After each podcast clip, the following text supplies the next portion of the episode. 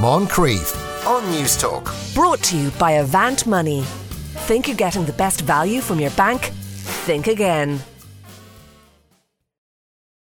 It is indeed time for Movies and Booze for Nuala Jones and Leslie Williams joined it.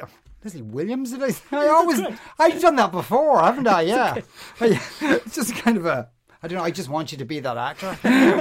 And Esther McCarthy isn't quite with us yet, as we're sorting out some technical problems there. We're having one of those days.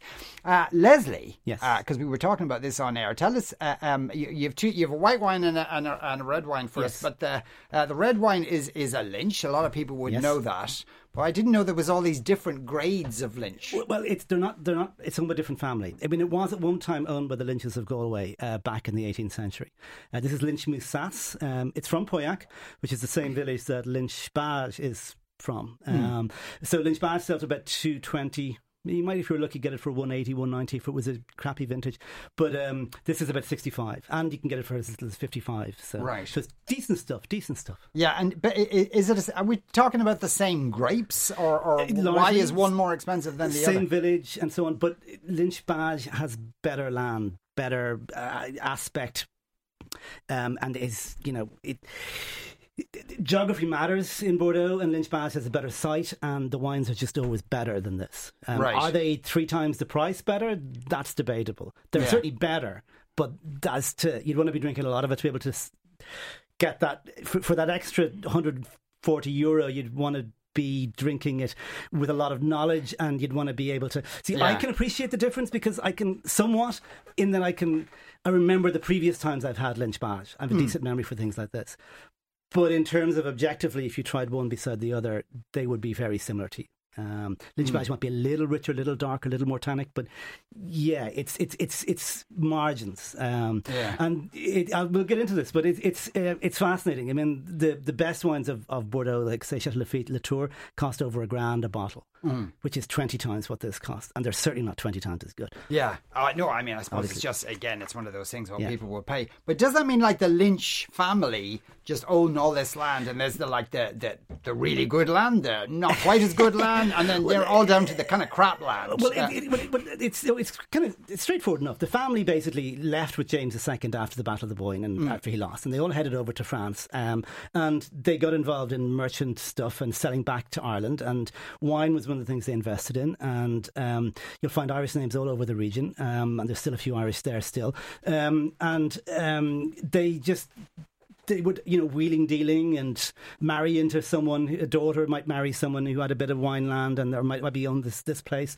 Moussas is actually the name of the village, the little hamlet that this wine is from. So they I think they originally owned this estate and then created a second label. So Lynch-Moussas, which was to do with the one from that village, and then Lynch-Bages, which is about a couple of miles down the road from their other place, basically. It's typical Irish then. They basically married people because they've laughed as soon as they arrived. Yeah, totally. Right, okay, that's right. That explains why we've and the white the D2 and the white we're going to be talking about today. So what is that one? It's Shadow Bodoc, and it is a great entry level Bordeaux white, and is very well known. It is on the. It's Rick Stein's house wine, and it's on Gordon Ramsay's list because the owner's English, and it's great. It's one of those just really drinkable, crispy, juicy white wines. All right, lovely stuff. Esther, we have you now. Hi, Sean. Hi, there you are. Sorry, we're having one of those technical days where. The internet doesn't work properly. So, yes, I know, oh God. No, you're here, but you sound fine now. Anyway, the two films we're talking about. First one, Luca, is this a kid's film? Yeah, it's funny you should say that actually. It's a Pixar film, and I remember I interviewed Brad Bird for The Incredibles 2 a couple of years ago, and I referred to children's films, and he... he was wonderful company, by the way, but he kind of tore me one. The word kids films is never used in Pixar. They make films for people, and maybe we'll talk a little bit more about that later, because I think that's what makes them so special as a studio. But yes, of course, this is a family orientated film that I really liked, I have to say. It is Pixar light. You'll see some people calling it slight. I don't agree with that. I think they're doing an awful lot of brilliant animation work here and making it look easy. But I suppose what I would say is maybe it's refreshing to go to a Pixar film where you're not coming out sobbing and in pieces afterwards. And okay, it's one of those. That's good. So yeah. It's a film for people who can't buy alcohol or drive cars. Yes, that would be largely so. Yes, and kids, in other words. Yes. Oh no. So In the Heights, what's that about? Yeah, I mean, I really liked this, but it's going to annoy a great many people. I think it's not quite a full-on sing-through musical, but a lot of the dialogue and the plotting is communicated through song.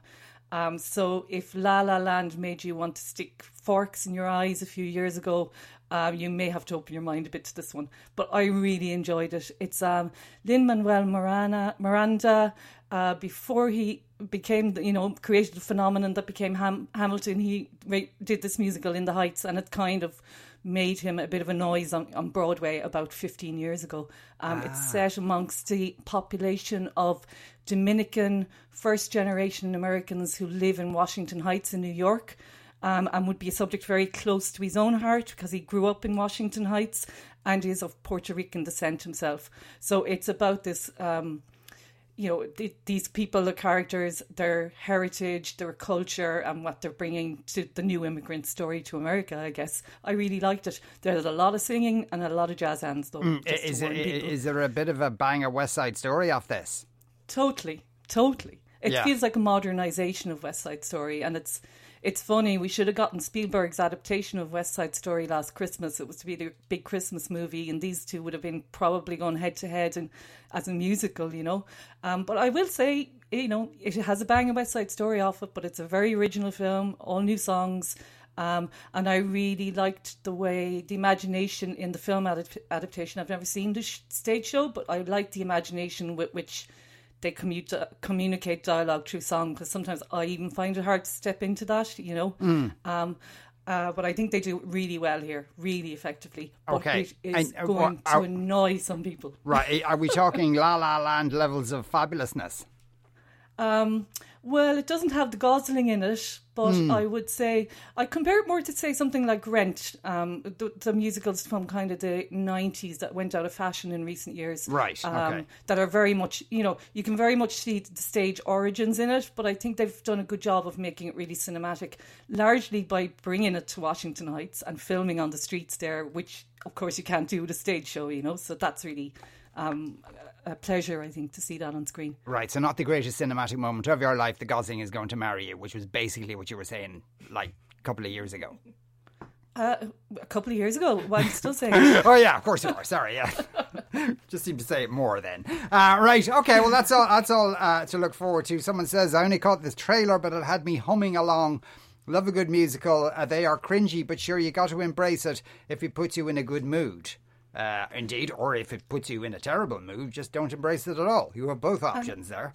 Fanula, how are you? I'm good, how are you? Sure, I'm grand. I'm all right, No, can't complain because no one would listen to you anyway. Yeah, so. Exactly, no one cares. So the Golden Globes are the Golden Globes going to basically explode? I think we are watching a Star Wars kind of thing. Yeah, we're watching like a live action implosion happening before our eyes. We've already talked about how the network isn't airing it this year or next year. And we've had two voters. They're now pulling out of the Hollywood Foreign Press Association, sent a letter to the other members basically saying that they were sick of the bullying. They said this bullying was being tolerated. I think we'd mentioned leading up to the Golden Globes ourselves on Movies and Booze about kind of financial incentives and like these kind of bribes in inverted commas being given so that certain things were nominated. They said that's increased like tenfold in the last few years, and just the lack of transparency was too much, so they said bye-bye, and I would imagine there's going to be so many more in the wake of this. This is literally only the beginning. One voter from the Netherlands and one voter from China. Like, I'm telling you now, this is the start of, it's going to snowball from here. Right, how many of them is there in total, I wonder? See, this is it. I don't even think anyone knows. And it was just this was the talk of how like it was all behind closed doors and they were just sick of it, and they said they didn't feel valued, and...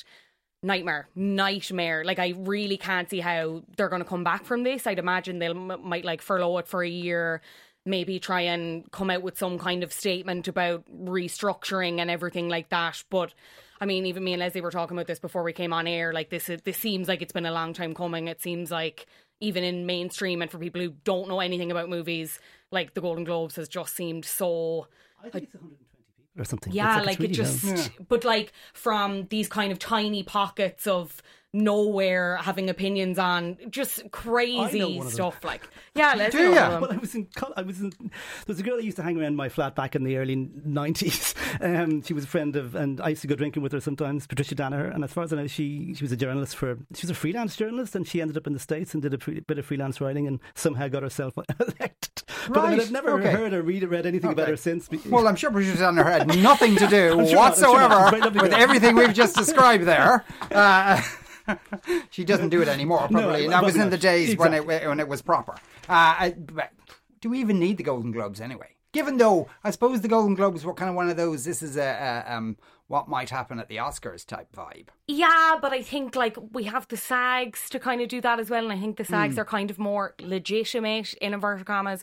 Like they've said, like the HFPA, they came out with their own comment and kind of said that they said it was disappointing because a lot of members have decided to stay, obviously, and they're committed to change and everything else, yada, yada, yada. But I think it's just lip service. I don't think we need them. Like I think it's time they at least take a break and maybe step back and reevaluate as to what they're doing. I wonder who's doing the bullying and who's, paying the lolly out as well. I'd be interested to find out. Anyway, so shall we have the white first? I think it's a kind of there's a tradition. I don't want to say foreplay, but that's what I'm thinking anyway. So tell us about it. Okay, so this is Shadow Bodoc from Montedoumer, which is the place that all the bulk white wine comes from. But I think it's great. It's a 1695 wine. I think Curious Wines have it in Cork. But in Dublin, you'll get it in Independence, mainly, Justivine, Vintry. Some Super Values have it, Super Value Killiney, Voca, I think. It's owned by an English guy, so as I said, it's quite prominent in a lot of UK wine lists. As I said, I think Gordon Ramsay certainly used to have it as a house wine. And I know that Rick Stein has had it as his house wine for years. But it's good. His name is Gavin Quinney, so he sounds kind of Irish. I asked him on Twitter, was he Irish, but he never responded. So typical Irish. Yeah, exactly. Just ignoring it. But anyway, they're quite well-off English people. But maybe back in the day, there was an Irish something. Yeah. Anyway, I just think it's a really good drinkable Sauvignon, and I think we forget about Bordeaux whites, and the grapes in white wine Bordeaux are Sauvignon, Semillon and Muscadel traditionally. But the bit of Semillon, and it doesn't say Semillon on this, but usually he has about 3 or 4%, which he doesn't have to declare. But in previous vintages he's always declared a bit of Semillon, and that just gives it sort of a creamy lemon thing, and it's more elegant, I think, than most New Zealand stuff, and and less austere than you get in the Loire. Yeah. And I just think it's a nice balanced way to drink Bordeaux. So he's one of the 8,500 producers of Bordeaux wine. There's a lot of them. Like 587 million bottles of wine a year. It's a lot of wine. It's mind-boggling, yeah. It really is. But even the numbers of categories of Sauvignon Blanc is mind-boggling too. Well, that too. Yeah, well, it is the biggest selling white wine grape in Ireland, and we're registering buckets of it. Yeah. But it kind of strikes me sometimes that people say, I like Sauvignon Blanc, but that could mean anything. You could have two wines that are barely have any resemblance to each other. True. And you could pay you could pay 80 euros for an expensive Pouilly Fumé from the Loire. Or 40 euros for Cloudy Bay, or you can pick it up for 8.99 or 6.99 probably before the minimum pricing comes in. Yeah. There's a difference, but essentially they all have this sort of grapefruit flavour. Wine people are a little hesitant about Sauvignon Blanc. It has a small breadth of flavours. It never gets very complex, but as an everyday drinker, I think it's hard to beat. Yeah. And when's the minimum pricing coming in? Oh, it'll be, I think it's the end of this year. Right. Yeah. Okay. But it won't affect, it only affects wines under €8 or something. So, most people are not buying wine under €8 anyway, Yeah. So. And if you are, rush to see a doctor immediately. Yeah. Esther, what movie will we talk about first? We've been a while waiting for a big Pixar movie. Let's do Luca, I think, will we? Okie dokie. Hey, Papa. I brought some friends for dinner. Is there enough for four? Oh. What's wrong with you, stupid?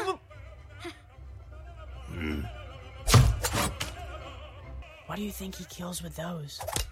Anything that swims. Visto il giornale today. Ugh, that photo's a fake, Papa. Everyone in Porto Rosso pretends to believe in sea monsters. Well, I'm not pretending. God, it sounds fierce, violent. Right, that's Luca. What's going on there, Esther? That's what happens when you're a sea monster pretending to be human, Sean, and you make a new friend. Okay. And you go to their house and discover that their dad is a fishmonger. It's a lovely sketch, that one. It's a lovely scene. So people are kind of dismissing this as Pixar Light, and I'm just going, Pixar Light is still Pixar, lads. You know, this is kind of among the best animated movies you're going to see this year. And I thought it was very, very beautiful, and actually quite deceptive in how creative it is, because it centres around this character by the name of Luca.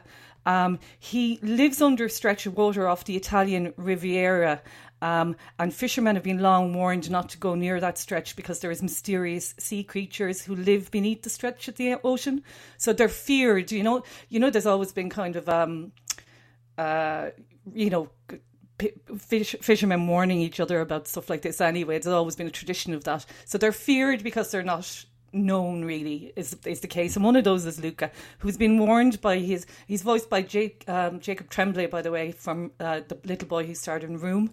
And he has been warned not to go near the surface of the ocean because it's dangerous. And, you know, they're afraid. They're afraid of the children going to the water in case the fishermen try to kill them. So he's never been up into the world above the sea, above sea level. And he decides to venture up one day, encouraged by a friend of his, who's Ernesto, who's been up there before. And when they come up above the water, they turn into human form. So What you have here is two different characters for nearly every character in the film, which is very, very creative, I thought. And it's a really funny sketch, a lot of physical kind of pratfalling humour in this one, so it will appeal to children.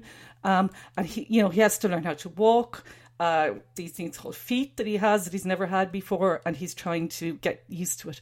They decide to venture into the local fishing village, to the town of Porto Rosso, and they go dangerously into wild mountain time territory sometimes here with the Italian tropes, I have to say, but they just keep it back. They just keep it back at the right level. And it is directed by an Italian man who grew up in Italy before moving to America, Enrico Casarossa. So I'm sure it's very steeped in his own childhood and his own memory.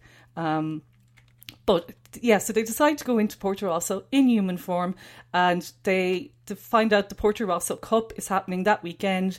It's a triathlon of swimming, pasta eating, and a mountain bike race. That's about, see, I told you. Oh, God. It's about to get underway. And then they also befriend this little girl, a very, very sweet character whose father is, as I say, the knife-wielding fishmonger who hates sea monsters and fears them. What's it about, says you? It's about, you know, those summers where you form that first friendship or even relationship, and it seemed to go on forever and ever and was sunny every day. And you tasted pasta for the first time and you had your first gelato. And it's the sensory pleasures of that time in your life when you have that first real summer of freedom and kind of finding yourself. And I thought that was really, really sweet. Very romantic film, beautifully animated. There is one scene where there are two characters walk across a series of rooftops in the town by moonlight, and it's one of the most beautiful things I've ever seen in a Pixar film, actually. You can argue the story is slight, and there is a joke that goes on a bit too much where, you know, they get splashed with water, the sea monsters, and start to turn back into what they really are and have to kind of dry themselves off very quickly before humans twig what's going on. But I just think it's a lovely coming-of-age story. A tale of living in the moment, I suppose, and the animation for me was absolutely really striking. The Porto Rosso Cup sequence as well, the mountaintop race at the end, is very, very well done, I have to say. And there's proper baddies in this as well who are trying to ruin them and, yeah, do bad things to them. And have been very, very dominant in the village for years, so there's a lot of people rooting for these two young characters to change the run of things, I suppose, in the race. I thought it was just lovely, I have to say. Okay, Catherine wants to know, will it put my lads off eating fish? That's a good question. No, I don't think so. They're very animated-y. They don't even look... They just look like cute sea creatures. They don't look like anything you'd see in a fish shop. Fair enough. Know what I mean? Okay. And, and now, is Luca both in cinemas and on Disney? Well, the reason I wanted to make it the main one is it's on your Disney Plus tonight at home for free. You don't pay any extra fee for this, but also if you want to go and see it in the cinema for the first time in ages, you can bring the family to see this in the cinema this weekend. So you've both options. Right. Okay, that's good. That's good. Actually, yeah. You can probably watch it on Disney and then bring the kids to see it on the big screen. They'll probably enjoy both those things. I would Absolutely. Have thought. Yeah. Now, somebody wants to know about. That was the question for you now, but Clodagh wants to know, can you ask if an organic wine contains sulfites? How bad are sulfites for you? They're not bad at all. They've been in... Okay. No. I mean, yes, it does. It's not bad for you. And yes, it contains sulfites. Every single wine ever made contains sulfites. It's a natural part of the fermentation process. What you talk about is added sulfites, and sulfur is used to act as a disinfectant. And if you don't use sulfur, you run a serious risk of your wine having things like Brettanomyces, which is a sort of a wild yeast, sweaty saddle smell. The wine can oxidize and so on. Having said that, the whole natural wine movement decided to move away from this, started in places like mainly actually around the village of Morgon and Beaujolais. There's a number of those that do not have any sulfur, and you get really soft, juicy fruits. And hey, they can be absolutely delicious, but you need to be a really good winemaker before you start breaking the rules and not using sulfur. And yeah, some people are sensitive to sulfur and it gives them headaches, so you might find a natural wine.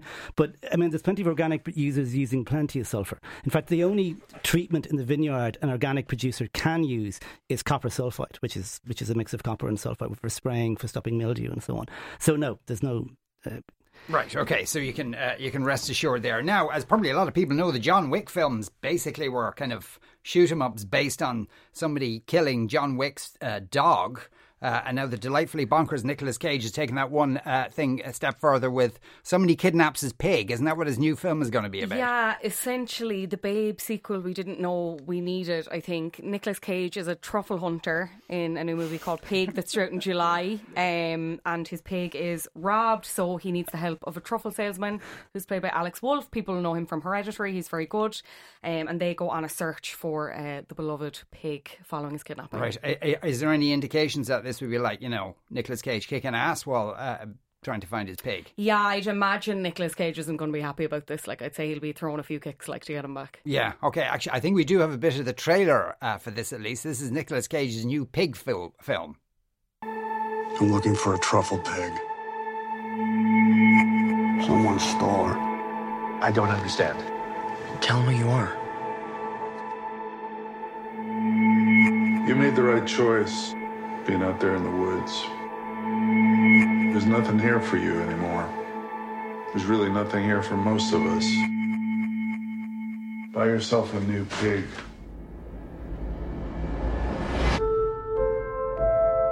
That is a work of absolute genius. There's no doubt about it. You are listening to The Moncrief Show on News Talk. Our hashtag, by the way, is Nipply Movies, Forest Lady Lump, and Mastitis and Commandor. Ouch!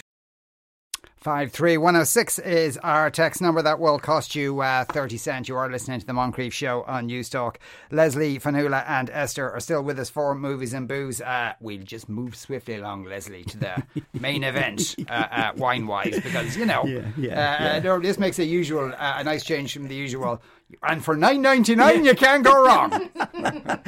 Yeah, this is €65 a bottle. Yeah. So this is Chateau Lynch-Moussas, and O'Brien's kindly gave me this. And the reason I went to them is because they have their entrepreneur campaign happening at the moment.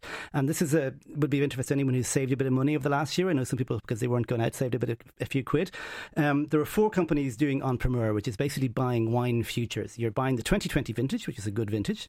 Okay. Not unlike the 2016 vintage, which is also a good vintage, is what we're drinking.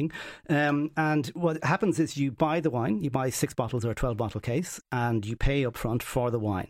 And then in 2023, when the wine is delivered, before you get it, you have to pay excess and duty. And that usually works out at about add-on 25% or so. It's about, I think duty for a case is about €15 or something, and then 23% on top of that. But by the time that happens, 2 years' time, I've done this a few times, you don't care anymore. You're just delighted. It doesn't seem that much. You think, oh, the wine's only costing me €10. And in fact, So this entrepreneur, I think, is working at €30 a bottle into your hand, and then you've got to add 25% onto that. But that's still significantly cheaper than this vintage, which is €65 now in the shop. Right. You know what I'm saying? But if you're buying a wine future today on a 2020 and you're getting it in 2023, that bottle of wine, I assume, will be considerably more expensive by that time. So you should save money. You almost always save money. Yeah. And now prices are up a little bit this year. You mentioned Lynch-Bages. Lynch-Bages actually released a 33% increase on the previous vintage because there's been a run of three good vintages. And the reason they do that is because they see the secondary market, the dealers getting hold of the stuff at, say, 200 a case, and then they're doubling it and selling it for 400. So that's why there's a wine called Chateau Lafitte, Barton, Irish-owned, which is meant to be one of the stars of the vintage. And they used to own Stratford House, the K Club. And they, I think, are releasing at a very fair price, apparently, pretty much the same, I think, as last year. I think Grand Prix La Costa is the same price. The other four companies, you need to mention them. So O'Brien's are doing it, Tyndall, Searson's, pick up Searson's.com, Green Acres in Wexford, and Pembroke Wines, who are based in Dublin. And if there's an article on the Newstalk website where I give links to all their lists and so on. And so if you're buying, what's the minimum you could buy if you're buying a wine? There's some entry-level stuff. I mean, like I saw Forecast Hostin, which is a good wine that O'Brien's have, and that works at €20 a bottle or something. But they say how many, they half a dozen bottles. Six bottles is usually the minimum. Yes, right, okay. But you can also, I'm sure, I would guess probably things like, say, Chateau Beaumont is probably available, and that's usually about €15 a bottle. So you can buy Petit Chateau, and in fact, it's designed to encourage people to do that. And look, it's great stuff. I mean, it lasts for 20 years. I bought Chateau Lanessan 2000, not an expensive wine. I would have paid about 15, 20 euros a bottle for it back in 2000 when my son was born, and we still have a bottle or two left, and they're delicious. They're drinking beautifully still. And that's the beauty of Bordeaux. It lasts and so on. Yeah. There's complexity, and it's this 1%. It's the Grand Cru Classé level, this tiny percentage, that is where the real interest is. And they're the ones that cost a fortune, like Sauzet said, up to 1,000 and so on. But there's plenty of lower level stuff like this, and you'll probably be able to get things like Chaspleen, Peugeot, things like that for about 30, 40 a bottle, which is a lot, but it's not horrendous. And you also get stuff, as I say, Forecast Hostin, I think, is only 20, So I think it's a fun thing to do. It's And there's lovely sort of cedar, blackcurrant fruits in this, isn't it? It's nice, isn't it? This is absolutely gorgeous. Nice. This is absolutely delicious. Yeah. Fanula is bringing it in for straw. I'll down mine if I take another sip. It's so nice on the nose as well. I can't pick up what it is, but it's so nice. And I don't usually like red. It's delicious. Classic things that you get in things like this, and I'm getting them, is sort of cedar, cigar box, pencil pairings. So you're getting that mix of, I know it sounds weird, but... Yeah, it's a weird thing. If somebody actually said, here, have some cigar box pencil pairings. Yum! Dig into that. And chocolate. Let's mention chocolate. Chocolate's another. Yeah, there's always chocolate. They always say chocolate. Yeah. But this is, God, it's delicious, isn't it? Yeah. But see, sometimes you'd have a really good wine, and any meal you have with it won't be as good as it. Well, really, it's kind of it's laughing at the food you're going to eat is what it's doing. Well, my advice on food matching is if you drink something you really like with something and eat it with, you can't go wrong there. Once, some years ago, our old friend Tomás Clancy brought in a bottle of Latour, the real Latour. Jesus, wow. Now it was like 70 quid, so cheap Latour. Yeah. And he gave me like half a bottle of this to bring home. I did it with a snack box. It was absolutely delicious. I swear, I sent him a picture as well. And being Tomás, he couldn't feign horror. He's way too polite for that. Tomás loved his fast food though, so I'd say he probably almost secretly. Oh yeah. Probably would have. Anyway, there's going to be a new Beatles documentary, which doesn't sound like people are going, so what? And there are a million Beatles documentaries. Have they done something to existing footage or something? Yes, we have Peter Jackson on directorial duties. This is coming to Disney Plus in September. It's the Beatles Get Back, and it's basically made up of footage that didn't make it into Let It Be for Beatles fans. I think it's going to be spaced out over 3 or 4 episodes, I think, at 2 hours a pop. So a lot of material to digest. Will be great for fans. I think it's supposed to kind of be, I suppose, the opposite to what Let It Be was. It's kind of more positive, more uplifting, more kind of behind the scenes moments of the band. Because obviously Let It Be came at kind of the end of the band's time together. And it's not something that the existing lads have kind of revisited since. So could be interesting. Seems like a lot seems excessive for me. I feel like if you can't tell a story in like 3 decent 1-hour episodes, but again, it just seems like that's not a lesson that Peter Jackson ever learned. I would have thought. Very good point. That's probably why fans will eat it up. Anyway, the trailer looks amazing, by the way. I've seen the trailer. But it's where they're going to be shot. This is again on Disney Plus. Disney Plus, yeah. So this is coming November this year, 25th, 26th, and the 27th. Yeah. So it is 3 episodes, and each of them are approximately 2 hours long. So. Right. Okay. All right. Interesting. Right. We'll move on to our second movie of the day. It is In the Heights. Here's a clip.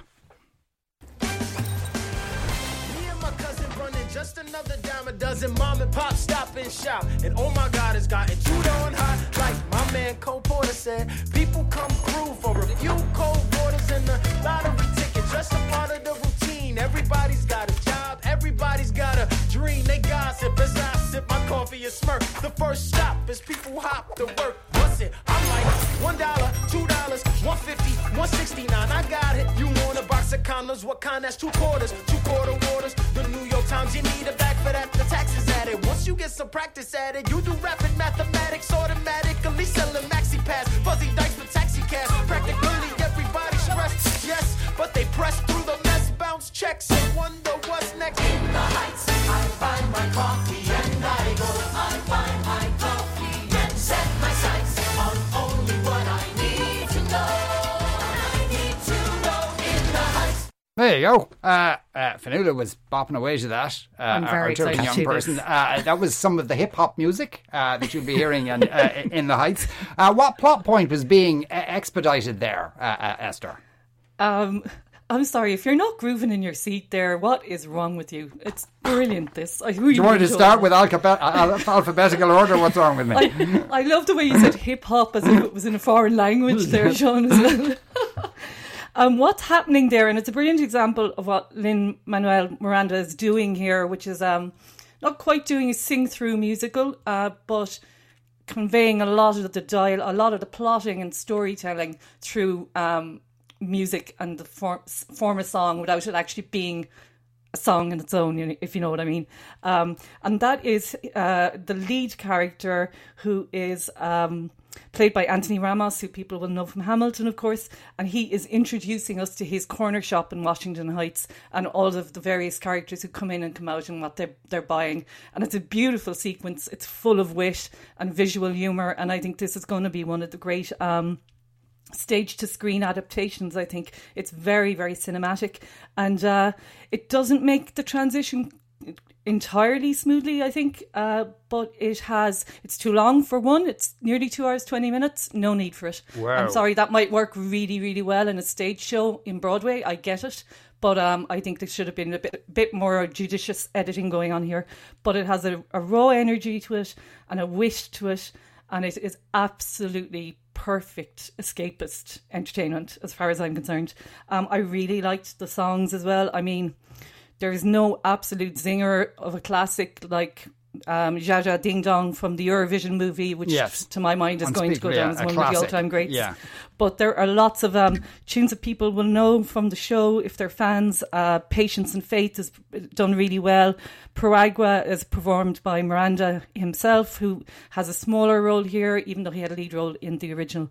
But the standout for me is an extended sequence involving a potential lottery win where a ticket is sold in the shop, and it's a 96,000 ticket, and that's the name of the tune. And it's a big extended scene where they go through in and out of various genres of music, which this does really well as well. And that was the highlight for me. That was the standout. Some fantastic set pieces. It's big and brash, this. It is not subtle. It doesn't have a subtle note in its body. And I know you were a big fan of Crazy Rich Asians, Sean, from a couple of years back, weren't you? I thought it was garbage. It's okay. I won't tell anyone. Right, okay. It's that director, though, John M. Chu, who's directing here. Miranda's producing, so that gives you a sense of how arch this is, you know. A young cast, a lot of them from Dominican background themselves, which I really liked. And yeah, there was, you know, it's too long. It overstays its welcome a bit. But other than that, there was nothing I didn't like about this film. And it's, you know, the storytelling is quite slight. It centres around the various characters and what they, you know, a little dream is what they have for their future, and it's called an El Sonito. And they all have their various little dreams. And that Anthony Ramos is, as I said, the main narrator, Yusnavi, he runs the shop, and he's got a crush on this girl called Vanessa, who has her own dream of, she's as tough as nails, by the way, not interested in fellas at all, much more intent in pursuing a career as a fashion designer. And then there's another story around the character of Nina, which is a really interesting story because she's the first person in the entire Washington Heights community to go to an Ivy League college. Unfortunately, it's populated by a lot of people from a different background to her, so she has no sense of identity or belonging there, and she's thinking of dropping out, even though her father has sold half his business to fund her going to Stanford. So there's all of those kind of stories. They intertwine with each other. You know, it's very much an adaptation of a stage musical made for screen, as opposed to something like, say, The Sound of Music, which would have its own kind of narrative structure, you know. So that's what you're getting here. You're getting a live show, but you're getting it in cinema form, if that makes sense. Right, okay. And, but is there one overarching narrative here, or is it just a series of smaller stories somehow weaved together around this shop? Yeah, it's weaved together around the shop and the broader community. And there is an older character as well. There's a very poignant storyline involving that, but I won't say too much about that, actually. Okay. That happens early in the film, but she's kind of she doesn't have any kids of her own, so she's almost the granny of the community, and they all turn to her, all these younger characters, when they're looking for help and assistance. So that's a lovely thread as well. But yeah, no, you can kind of come out of this with a big smile on your face, and then a couple of hours later go, actually, that storytelling was a bit slight, all right. But, you know, there's so much going on creatively and with the characters and with the music that you don't feel shortchanged. You know, it's still just a beautiful experience of a film. I loved it, I have to say. Much more than I thought I would, actually. Right, okay. A few people text in and want to know, is it as good as Hamilton? I've seen the film of Hamilton, so it's a very different animal, I think. It's a very different animal. Hamilton is more, you know, the history of all these characters and the history of America. I think this is a kind of a snapshot of the immigrant story at a point in time in the distant past, I guess, is when you'd say the time frame. And it was originally written in, I think, 2007. So it's kind of, that's where you're looking at it. It does feel, you know, very otherworldly and in the past. But I just think it's its own animal, this. He wrote it while he was still in college, and you can nearly feel the youthfulness bouncing off the screen, you know. I think it's very different. But if you like the music in Hamilton, it's of the same calibre here, that's for sure. Right, okay. And it feels like what you're describing is kind of a bit escapist, even though I suppose maybe the people involved in it might say, oh no, we're dealing with actual social issues here and stuff.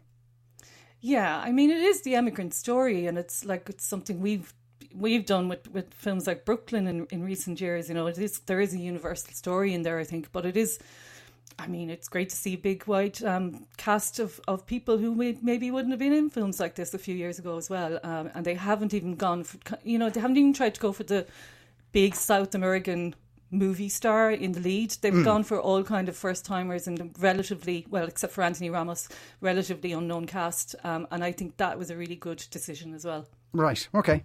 Peter says, it feels like we're inundated with musicals lately. Can't we just hear a bit of dialogue for a change? Well, then you should check out Nicolas Cage's new Pig movie. That's going to have plenty of dialogue in that. That'll satisfy your thirst for dialogue. Lucy says, what do you make of the controversy around the casting of the film? Esther, was there a bit of a controversy there? Not that I'd heard of. I've only heard positive things about the casting, I have to say. Jimmy Smith is in it. He's right. Jimmy Smith is in it. Okay, yeah. Yeah. God, how old is he now? Oh, yeah, getting on. Yeah. He was the president after Bartlett. And he was in NYPD Blue as well before that, back a million years. You wouldn't remember that for Nuala. No, not a clue. No, because you didn't. Over my head. You weren't alive at the time. That's why. Was there a controversy? So I think there was a bit of chat around the casting in terms of there being like not enough Latino actors, and like Lin-Manuel Miranda has acknowledged that himself this week and saying that, because obviously Washington Heights is mainly made up of that community, and he apologised on Twitter for it and said that he was trying to, in making this kind of mosaic and painting this mosaic, he fell short. And I think there was an actor from the West Side Story, the name escapes me now, but they kind of came out and said, look, you're attacking the wrong person. Like, I think this kind of criticism is misguided and misdirected. And they've actually since kind of came out and said, look, sorry, I shouldn't have said that. I was totally wrong. I think the criticism is fairly valid. So, okay, yeah. All right. Afro-Latino, yeah. I'm being told, is that exact... God, you have to be very precise now about that kind of thing. I love Venus Del Viro, Goodstrominar, Torres Esmeralda, but can't always get them here. Is there anything similar I might like that I could get close by in the supermarket? Kira wants to know. Well, she should just look in the Alsace section. That's where Gewürztraminer comes from, and there's every shop that sells Alsace wine will have a Gewürztraminer, pretty much. And Vina Esmeralda has Gewürztraminer. That's the main flavour. It's that lychee, fragrant, rose petal thing that she likes. So there's loads of Gewürztraminers around. I would stay away from a lot of the New World Gewürztraminers. They're not great. A lot of them are too sweet because it's a grape that tends to make sweeter wines. But Alsace, like Trimbach, Hugel, now they're about 20, but you'll get less expensive ones under 20, I would think, you know. Mm. Okay, so it is accessible. So, yeah, so look for the grape. Look for Gewürztraminer, not...